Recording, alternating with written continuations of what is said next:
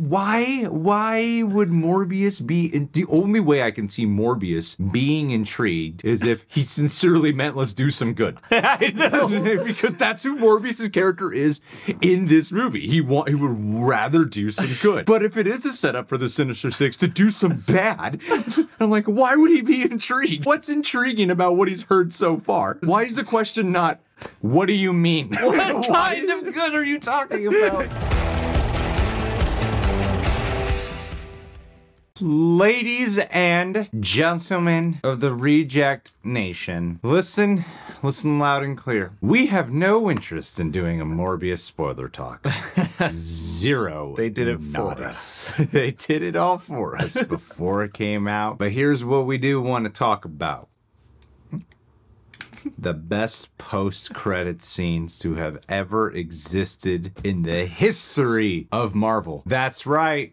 We just clickbaited you with saying they're the worst. We're here to convince you that they're the best ones ever. Played you. Played you. Idiots. Click the like button and leave Yeah. a comment. That's what you get for being dumb. Yeah. Anyway. Engage with us. No, these were the worst post-credit scenes I think ever in Marvel uh, since the MCU began. I didn't think anything could really top those amazing Spider-Man 2 ones, but damn, they These are magically bad. they outdone themselves. There's so many things and so few things all at once. Real quick recap of what happens in Morbius. He's a doctor with a blood condition, ends up experimenting with bats because who wouldn't? And to then find a way to, you know, cure himself, becomes a vampire along the way. But it's like, ah, I don't want to be a bad vampire though. End of movie. Okay, that's pretty much the film. And then they do this. They cut to now both of the post credits. They play in between credits, so I think they're technically mid credit scenes. But who's who really says mid? Credit? You guys want to be like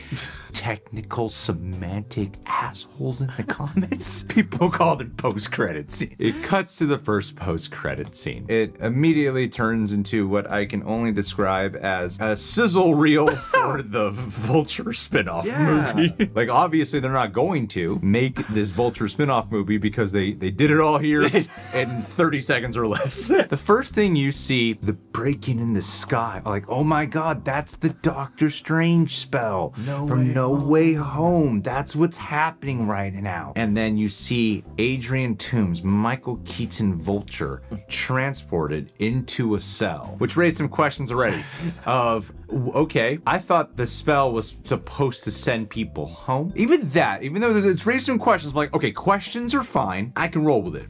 Let's see what they do. And then they just screw it all up in like 10 seconds. Yeah. The second freaking Michael Keaton gets there, looks.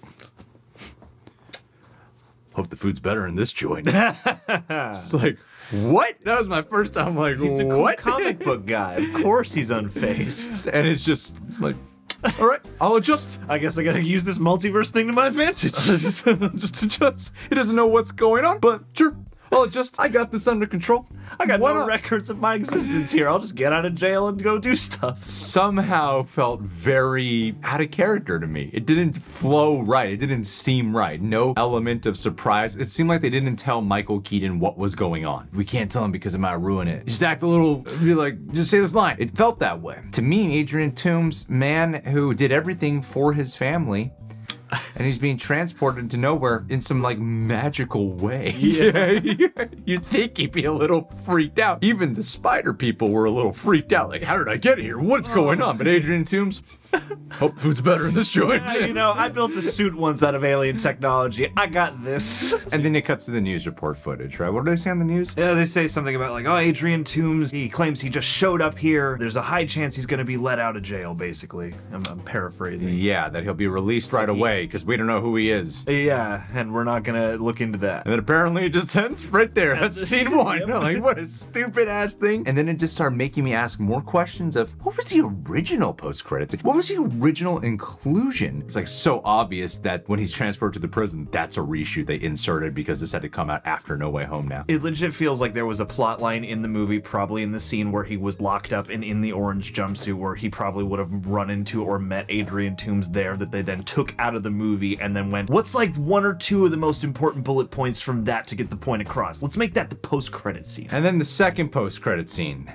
They outdid themselves. I already thought the first one was bad enough. Oh no. Cut to Morbius driving on the highway. Where's he going? Where is he? Uh, I mean, I thought he could fly now. I thought, I thought he flies. He's saving his energy for crime. So he gets called two in the morning. Apparently he's like flying under the radar now. Why would you be speeding so fast in a car then? Wouldn't you want to be flying away? He's got echolocation to sense cops, you know. So apparently he feels like he's got some type of threatening, like there's a threat coming. Then Vulture comes flying in. He's got a suit now. No one knows why or Check how. my gear out. No one knows how or How impressive I am, Michael Morbius. He shows up, and then it just had me go, what message did he send Morbius initially to compel him to drive out at near three in the morning when he shows up and he's like, This is a this is a threatening situation, not a good one. Like, what yeah, message yeah. did he send him? I feel like it would be way easier to get Michael Morbius on board with you if you just contacted him as Adrian Toomes, honestly. Yeah. The biggest issue I had with this scene is it felt out of character for both of them, and it was so apparent they did not have the actors in the same scene. At least it felt that way. It felt like they had some voiceover recordings for Michael Keaton they had him do, and then they had Jared Leto do a few reactionary takes, and then they were like, "We'll figure it out in editing. Just put it in editing, and we'll figure it out then." It looks like they repurposed a car commercial and then did a couple shot reverse shots of Jared Leto in a field and then made that the scene. So the first thing that Michael Keaton says is like, "Thanks for meeting with me, Doc." It's it's like this is not. What is this? What is the tone Where of this? is your familial banter uh, here? Thanks for meeting with me, Doc. Yeah. what is this? He seemed like he like called the meeting at like three in the morning, and it just seemed Yeah. like such a hey, how's it going?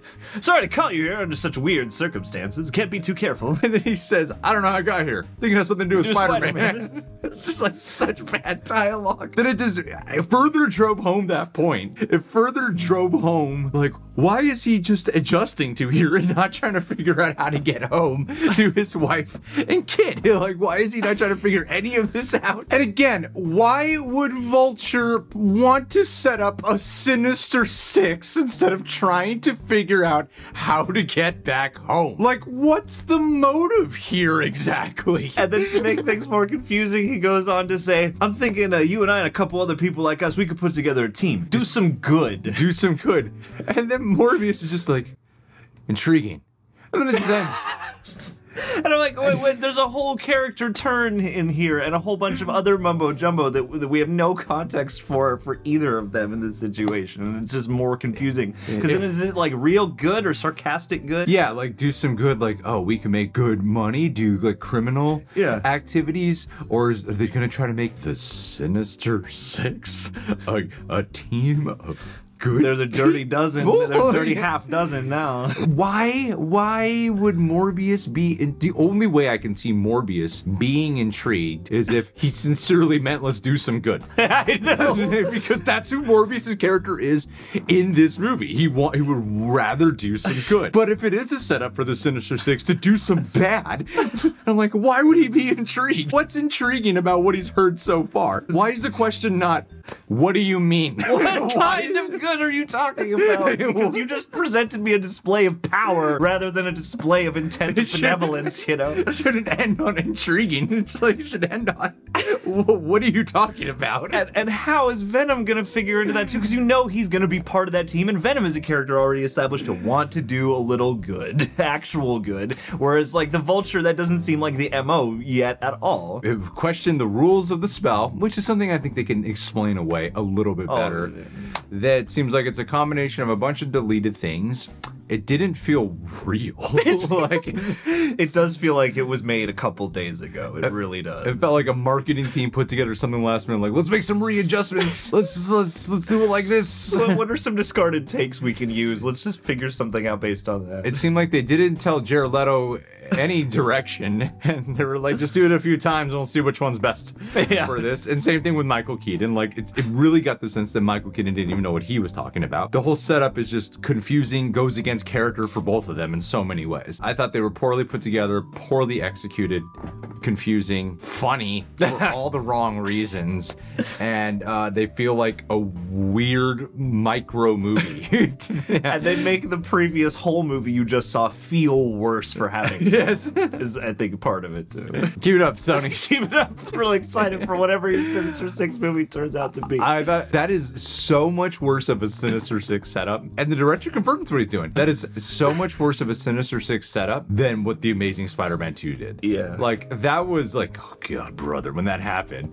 But at least in some way they established that there's shady things they're building here at Oscorp. Yeah. here this is just comes out of nowhere. Yes. nowhere. This is so bad. and it, and it all harkens toward a Sinister Six that's actually just a team of is just the Suicide Squad or something, a team of anti-heroes who ultimately are not going to be allowed to be that sinister.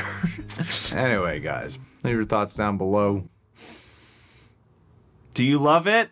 Uh, that's how you sound.